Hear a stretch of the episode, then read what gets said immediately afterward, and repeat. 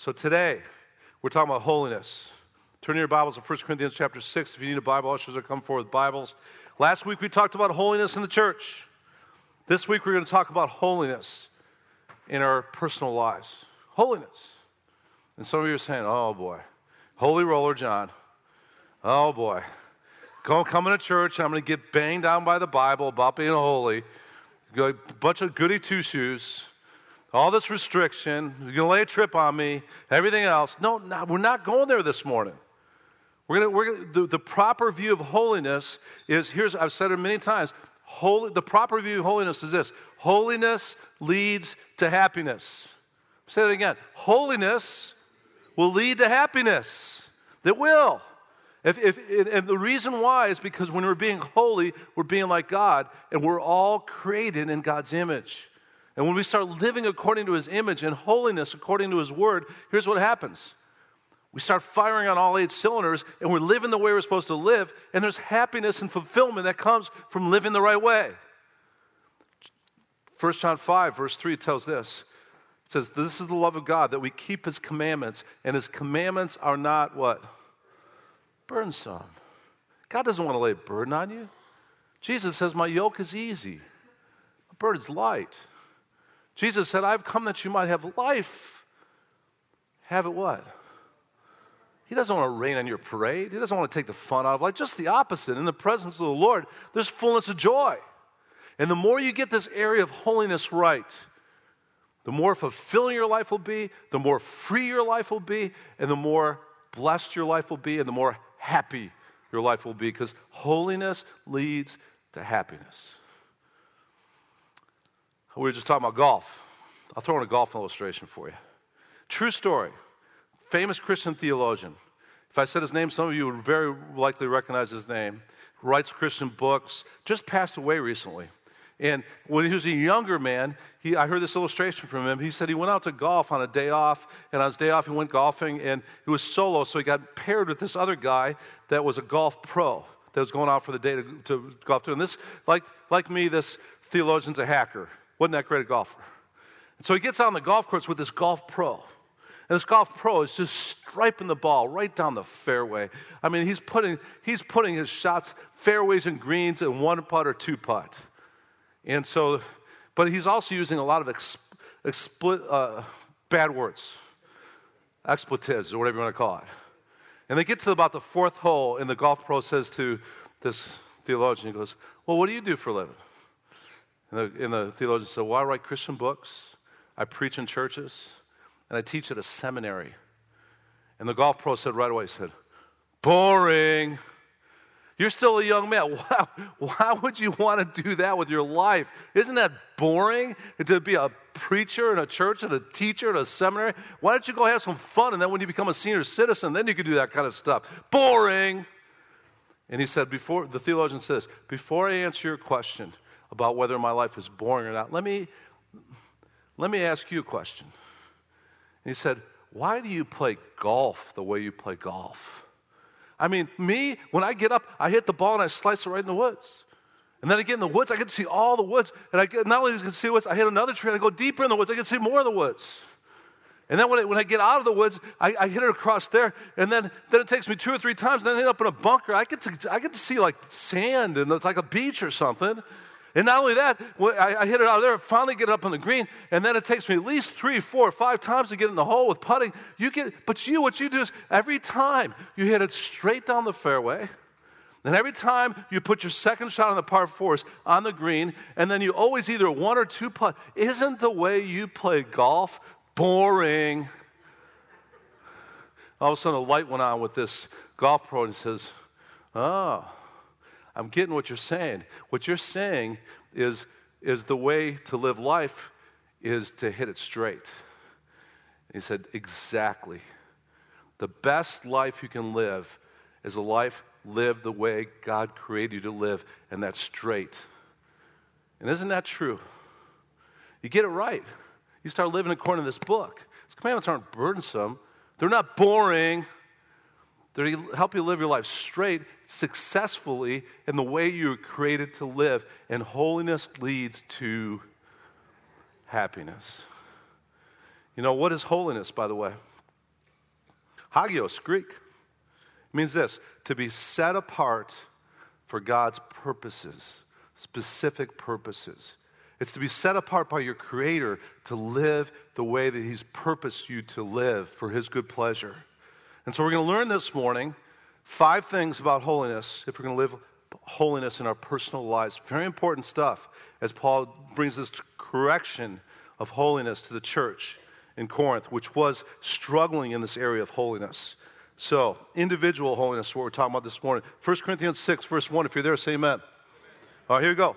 Does any of you, when he has a case against his brother, dare to go to law before the unrighteous and not before the saints. Here's the problem, corrective problem that Paul's bringing up here is that there was people in the church in Corinth. Not only were they divided and had a party spirit and they were following Paul or Apollos and they were divided about who they were going to follow, but also there was Christians that had issues with one another in the business world.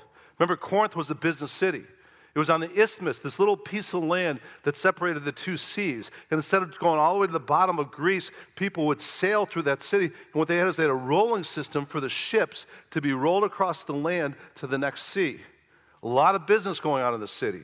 And there was business issues in the church, and believers in the church had business issues with other believers in the church, and they were suing each other. And Paul says, What in the world's going on here? Look at verse 2. He says, Do you not know that the saints will judge the world? If the world's judged by you, are you not competent to constitute the smallest law courts? Interesting. When are we going to judge the world? I thought Jesus was going to judge the world. No, no. We're going to judge the world with Jesus when he comes back. Remember, we're supposed to pray. Pray this way uh, Thy kingdom come, thy will be done on what?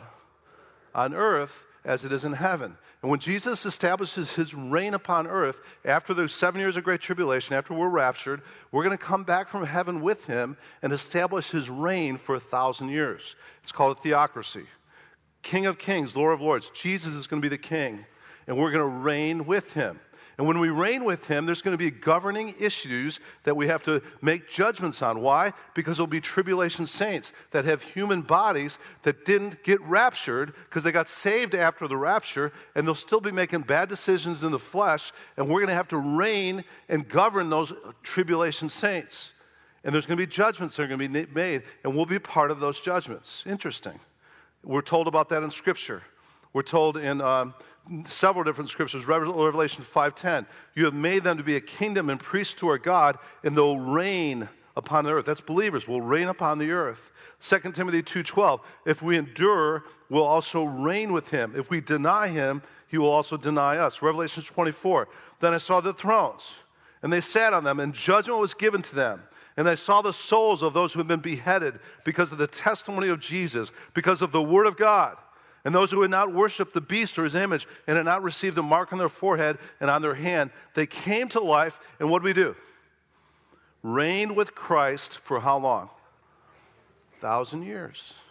So we're going to be judging and bringing governing rule for the reign of Christ for a thousand years. And here's Paul's point if you're going to be judging the world during the thousand years of tribulation, why are you letting believers in your church go to pagan courts instead of you dealing it in house with, with, with leaders in the church.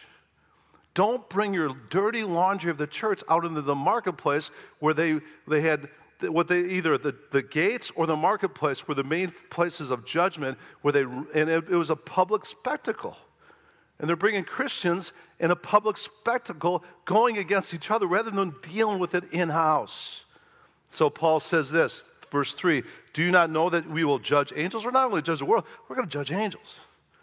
I got a couple questions about, with my guardian angel about a couple motorcycle accidents I had. I'm going to judge, no, I'm just kidding. But I, I really, we're, we're going to be part of judging angels too. That's interesting. It says, How much more matters of this life so if you have law courts dealing with matters of this life, do you appoint them as judges who have no account, account, in the church? I say this to your shame. Is it that there's not among you one wise man who will be able to decide between his brethren? But brother goes to law with brother, and that before unbelievers? Actually, then it's already a defeat for you that you should have lawsuits with one another. Why not rather be wronged? Why not rather be defrauded? Remember what Jesus said? If your enemy strikes on the cheek, what are you supposed to do? Turn the other cheek. If he asks you to go one mile, what are you supposed to do? Go two miles. If he asks for your shirt, give him your coat. It's better to be defrauded than making a spectacle of Christians fighting with one another publicly. As, verse 7 says, actually, that it's already a defeat for you that you have lawsuits with one another. Why not rather be wronged? Why not rather be defrauded? On the contrary, you yourselves wrong and defraud. You do this even to your own brother. Now, question, question. Should you never, ever seek litigation when there's an issue where you've been wronged? If you have a contractor doing your house, you've already paid him, he's got your money, and then he walks off the job and refuses to come back and finish the job. And you've tried everything to get him back. Is it wrong for you to go to a magistrate and make sure he finishes the job or you get your money back? No. That's not what this, what this is talking about. This is talking about believers in the same church making sure they work out their issues. Like Matthew 18 says, if we got an issue with a brother, go to them in private and work it out. And if, they, if it doesn't work out, then bring two other people from the church. Work it out with that brother that sinned against you. Or if, it, if, if it's necessary, bring a leaders in the church in and work it out with that brother rather than bringing it to a public pagan court. It's talking about a specific situation in the same church, believers together suing one another. That's what it's talking about. Interesting. You know, there's over 22,000 lawsuits a day in the United States. One out of every two Americans will be involved eventually in some kind of lawsuit or some kind of litigation. And what it's saying here is we're living in a sue happy culture. And it's best for us if we got issues with a brother, especially in our own church, not to bring that to a court, but deal with it in house. So be holy. First point of be holy be holy in your business dealings, especially with brothers and sisters in Christ. Be holy. What does holy mean again? Be different. Be set apart with a world that's sue happy and suing everybody. Be different. Be holy. Work it out in house. How many people have watched Judge Judy? Some of you were embarrassed to raise your hand right there. Judge Judy. And one of the one of the things about Judge Judy, why it's a popular show and everything, is you get ex-husbands and ex-wives, and they're fighting uh, publicly over national TV, and they're fighting each other. And my personal response, a couple times I've seen something like that, is these guys were married at one time. They were husband and wife. And now they're at each other's throats. That's embarrassing. Same thing in the church. When people outside in the world see brothers and sisters in the church and they're fighting and they're suing each other, don't do that. Bring it to the elders if necessary, but deal with it in house. Now, again, that doesn't mean it's wrong to have litigation out in the secular world where someone's ripping you off. That's okay. But in the church, let's be a family. Amen? And be holy in our business dealings with one another. And also, listen, listen. Also, be holy. Have integrity in your other business dealings too. Don't put a fish on your business card and be ripping people off. Don't put, a, don't put a dove on the back of your car or Calvary Chapel on the back of your car and then have shady dealings with other people. Don't do that. The Bible says, Matthew 5 16, let your light shine before men in such a way that they may see your good works. Your work matters to God. Have integrity in your work. Be holy in your work so that others may glorify our Father in heaven. Amen? Amen. So be holy in your business dealings with other people, especially brothers and sisters in Christ. Be different than the rest of the world that's suing everybody. And then it goes on. Second part of being holy is in our lifestyle. Look at verse 9. Do you not know that the unrighteous will not inherit the kingdom of God? Don't be deceived. Neither fornicators, nor idolaters, nor adulterers, nor effeminate, nor homosexuals, nor thieves, nor the covetous, nor drunkards, nor revilers, nor swindlers will what? Inherit the kingdom of God. Wow. Don't be deceived. How are the Corinthians being deceived? They're thinking, well, I could, st- I could stick with the lifestyle I had before Christ. I'd go back to being drunk. I go back to fornication. I could go back to adultery. I could go back to homosexuality. I'd go back to reviling people. I'd go back to swindling people. God's grace will cover it. Will it? No. Don't be deceived. God's not mocked.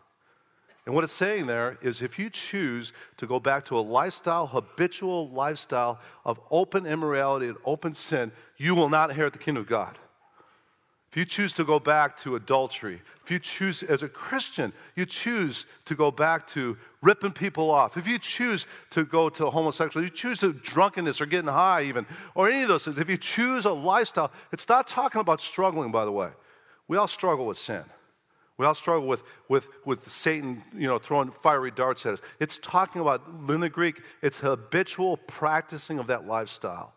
If you go back to that with no repentance, you will not inherit the kingdom of God. Because Paul says, the next verse, you were that way. Look at the very next verse, verse 11. Such were some of you. Interesting. Some of the Corinthians were homosexuals. Some of the Corinthians were adulterers. Some of the Corinthians were drunkards. Some of the Corinthians were fornicators. Some of the Corinthians were ripping people off. And Paul said, Some of you were that way. But no, what does he say then? But you were washed. How are they washed? The blood of Jesus cleansed them from that sin. And not only you were washed, but you were sanctified. You're in the process now, Corinthians, of becoming a holy people.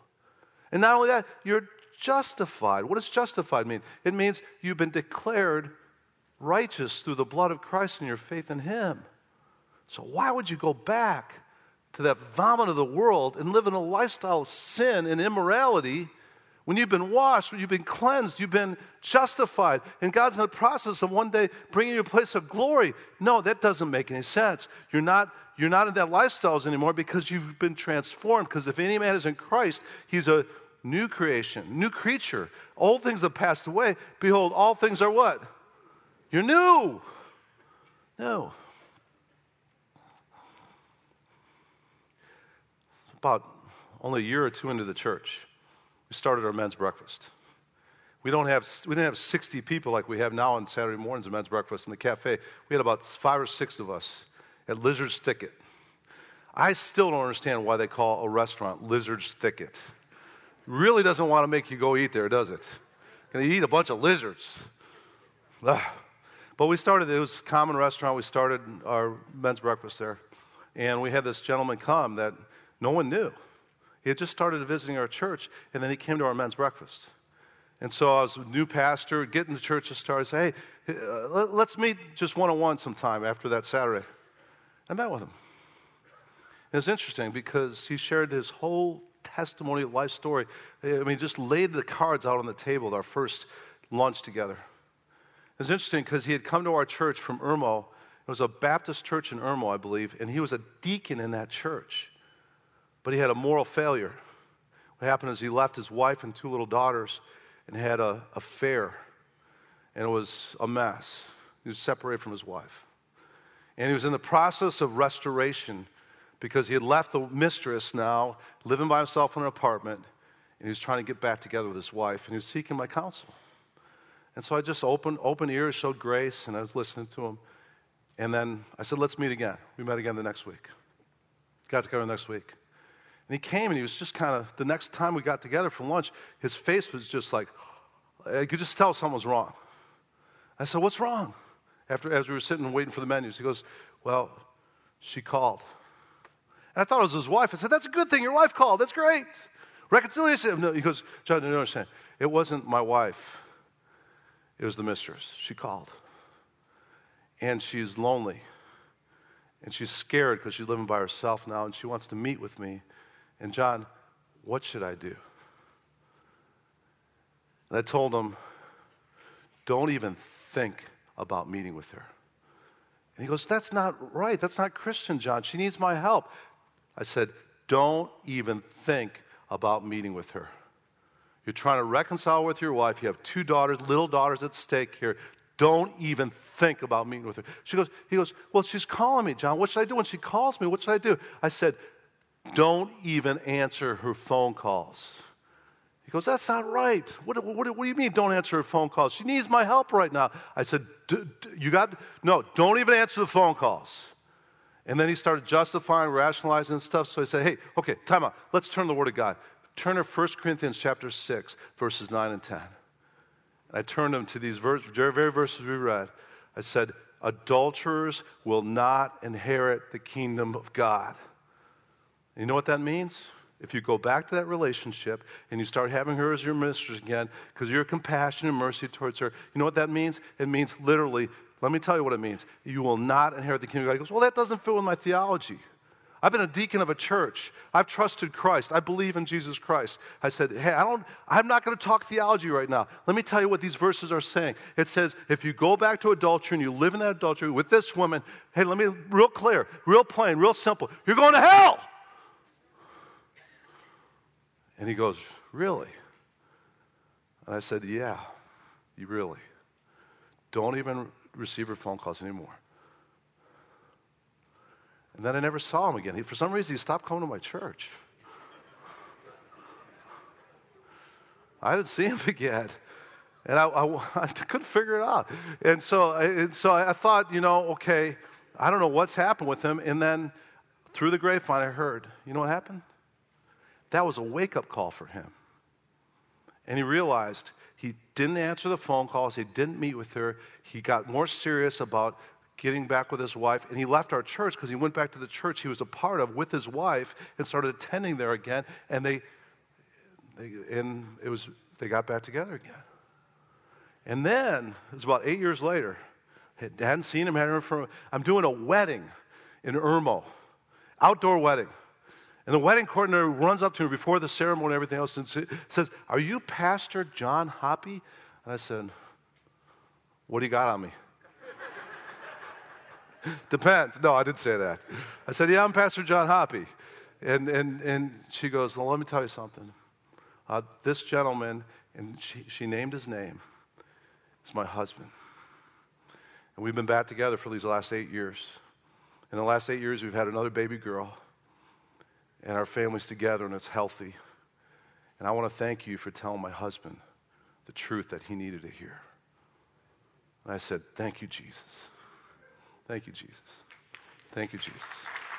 Thank you, Jesus. Holiness leads to happiness. God's commandments aren't burdensome, they're to bless us. Amen? And we've been washed, we've been cleansed. We've been justified, and so we should live that way. And now he goes on, verse 12 All things are lawful for me, but not all things are profitable. All things are lawful for me, but I will not be mastered by anything. Okay, first reason we, we live in holiness because holiness is important in our business dealings because we let our light shine in such a way. So we're, we're to be holy in our business dealings, we're to be holy in our lifestyles, but we're also to be holy because it's profitable. And not only is it profitable, it'll lead to freedom. Look what Paul says there again. He says, I, am free to do all things. Actually, one verse says, All things are permissible to me. I, under grace, I have liberty, but not all things I can choose to do will profit me. And not only that, he says, I value my freedom and I don't want to be mastered by anything and make choices that will bring me under the mastery of sin again. So, holiness is important because holiness is profitable and it will lead to freedom. Remember Jesus said? You shall know the truth. The truth will set you free, man. If the Son sets you free, you'll be free indeed. And holiness leads to happiness because it's freedom. There's a dignity in that freedom, too. When we're not under the mastery and the bondage of sin, we're free. That doesn't mean we're perfect, but at least we're not under this, this bondage anymore of sin anymore. That's, that's a beautiful thing. It's a thing I treasure. It's a thing I treasure. My dad was under the bondage of alcoholism for 35 years. I watched that from middle school on. A turning point to me when I started listening to these people, these Christians that were witnessing to me, was I came home one day, honest truth. I came home one day, it wasn't even dinner time yet, and I was on the same floor as my dad alcoholism and, and drugs, everything. I was starting to go that way. I came home and I was wasted before dinner. I came home, went up to the second story of our house, and I sat in the recliner to watch TV, and my dad was sitting in the other recliner, and he was pickled also. And I'm sitting there, 17 years old, 16 or 17 years old, looking at him. He's looking at me. He knew that I wasn't right. I knew he wasn't right. We were both trying to fake it. And at that point, I started saying, I don't want to do this for the next decades. I better start listening to these Christians that are telling me about Jesus Christ. And I got saved shortly after that. And I haven't been high or drunk since that time of being 17 years old. Because holiness leads to happiness. And you know what? I could, in liberty, do certain things, but I am very careful in what I expose my life to because I don't want to do things that are unprofitable for my spiritual life. I make mistakes all the time, but I try to guard myself from practicing things in liberty that could lead to mastery in my life again. Because all things are permissible, but not all things are profitable. All things under grace, we have liberty, yeah, but I don't want to be mastered by anything. I value my freedom, and we should guard it. Amen? It says this in Hebrews chapter 12, verse 1 Therefore, since we have so great a cloud of witnesses surrounding us, let us lay aside every encumbrance and the sin which so easily entangles us, and let us run with endurance the race that's set before us, fixing our eyes on Jesus, the author and perfecter of our faith, who for the joy set before him endured the cross, despising the shame, and has sat down at the right hand of the throne of God. Do you see what it's saying there? If you're not careful, in this race we're running with endurance, we could get entangled with sin that could weigh us down and stop us from running successfully with endurance this race that God has for us. Um, several years ago, I had about a two or three year stint.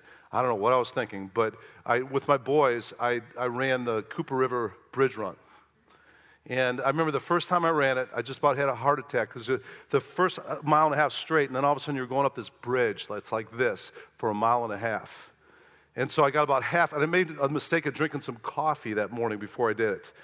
And I'm about halfway up this bridge, and my heart's like beating out of the chest. I go, okay, I, am not going to have a heart attack here. I walked a part of the bridge, and then I got and I finished the race. But the next year I did it with my boys. I said, Oh, I got some advice from my wife that ran some track, and what she said is, John, when you get to that incline like that, do baby steps. Keep jogging, but do smaller steps. So I'm, I'm, going up this, I'm going up this bridge the second time, and I'm doing the smaller steps, and I'm intent. I'm going to go for this thing. I'm not going to stop this time. And I get about halfway up this, and this young, must have been like 19, 20 year old, is zooming past me. Oh, he's not even focused on what he's doing. And I look to him, and he's, he's got a cardboard car on him that, that must have weighed 20 or 30 pounds. And it was, it was cardboard stock car. And he's, he's running up the bridge with all this weight on him and going, Are you stupid or what? And he's passing by me. I'm going, What in the world? But I was thinking, that's the last thing I'd ever do is put another 20 pounds of cardboard on me as I'm trying to get up this bridge. And I was thinking of that race when I was thinking about sin. Sin can entangle us. It could stop us, it could slow us down and stop us from being all that God's created us to be. It can entangle us. And you shall know the truth. The truth will set you free. Let's live in freedom, church. Let's live in holiness because it's not only profitable, it'll cause us, as holiness, it'll cause us to live in freedom so we're not mastered by anything again. Amen? All right, let's go on now.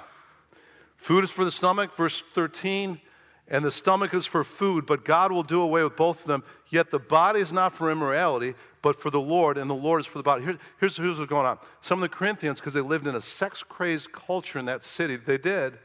They actually had a temple to Epaphroditus where a thousand temple prostitutes would go out into the city of Corinth every single night to raise funds. There was actually a phrase in the Roman Empire to Corinthianize. It meant literally in the plays, in the Greek plays, and uh, Roman culture, whatever else, it, to mean to Corinthians meant to you, you were being sexually immoral. That was just a part of the culture. Hey, what happened in Corinth stayed in Corinth. It's part of the culture. And so part of their reasoning is hey, food's for the stomach. We got to eat. And so, same thing with sex. We were made to have sex. God, it's fine to have sex. Doesn't matter. Part of our culture. Now, Paul's going to address that kind of flawed argument. Look at verse 14. Now, God has not only raised up the Lord, but he'll raise us up through his power. Do you not know that your bodies are members of Christ? Shall I then take away the members of Christ and make them members of a prostitute? May it never be. Do you not know that the one who joins himself to a prostitute is one body with her? For he says, the two shall become one flesh. But the one who joins himself to the Lord is one spirit with him. Here's what he's saying a Christian, you have the Holy Spirit. You become one with the Lord because He's deposited the Holy Spirit in your life. And because you're a Christian with the Holy Spirit, you're abiding in Him and He's abiding in you. And then you're going to bring Christ, who's in you through the Holy Spirit, into an immoral relationship? Does that make sense? No. And that's why he says in the very next verse flee immorality. That could be translated flee sexual immorality. Every other sin that a man commits is outside the body, but the immoral man sins against his own body. Don't you know that your body is a temple of the Holy Spirit who is in you, whom you have from God, and that you're not your, you're not your own, church? You're not your own. It's a hard topic, but it's a relevant topic for our culture. You know why? Because we're living in a Corinthian culture here in the United States. We're living in a culture where high school students have a phrase called friends with benefits. What in the world is that all about? You know what it means? It's okay to just be friends with somebody and be sexually immoral with them because you're just friends with benefits. We're living in a culture that says if it feels good, go for it. Living in a culture that says, hey, it does, you know, that's, you know, why not try it out for a while before you get serious with a person? And the Bible is very clear wrong. If we're to be holy in this area of our bodies, that's the next thing holiness in our bodies. It says Hebrews 13 4, marriage is to be held in honor among all, and the marriage bed is to be undefiled for fornicators and adulterers. God will judge. Church, we need to be different. Christians, we need to be different. And you know what? Tell you what when we're different in this area, and we, we, we guard the marriage bed, and we're not fornicators or adulterers, you're going to be blessed. Your marriages are going to be blessed. Your kids are going to be blessed. Your families are going to be blessed. Your homes are going to be blessed. Because there's trust and security rather than fear and insecurity. And many of you, were raised in homes where this marriage bed was undefiled. And you know what I'm talking about, because I've been there. The insecurity, the fear, the problems that come because someone wasn't true and holy in this area in your families.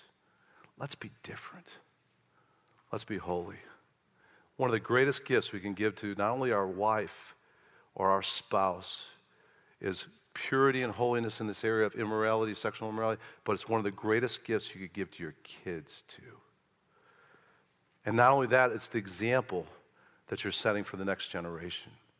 Amen? So let's be holy with these bodies. Let's be different. Let's be rebels.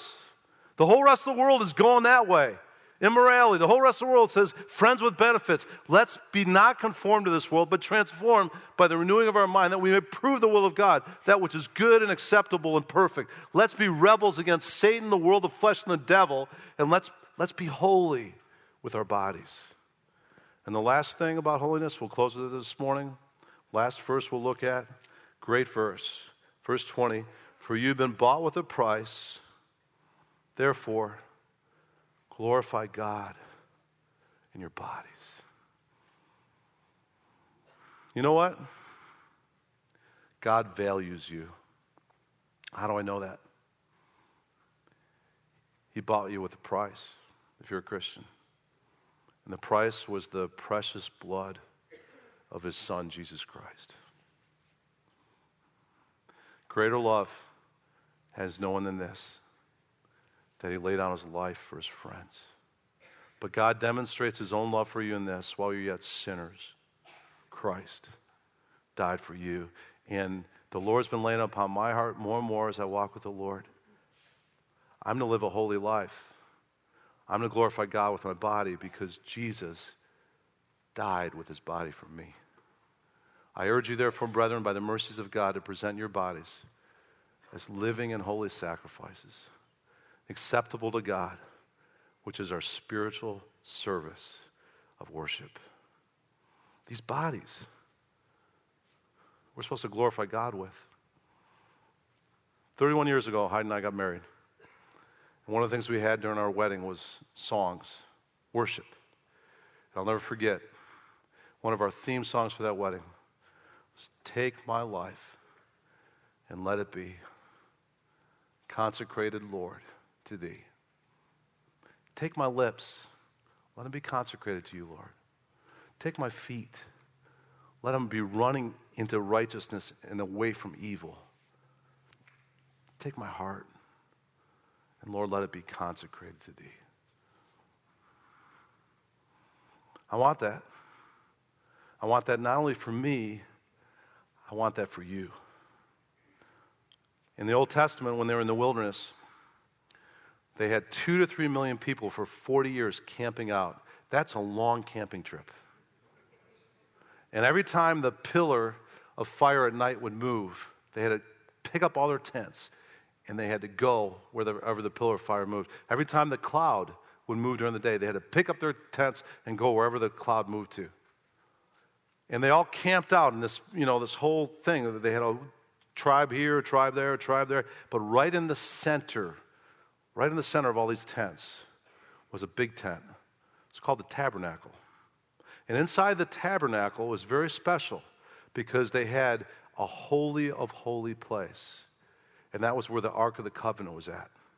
And that Ark of the Covenant had the Ten Commandments in it. It had Aaron's uh, staff with the bud. It had a jar of manna in it. But most importantly, that Ark of the Covenant had the very presence of God.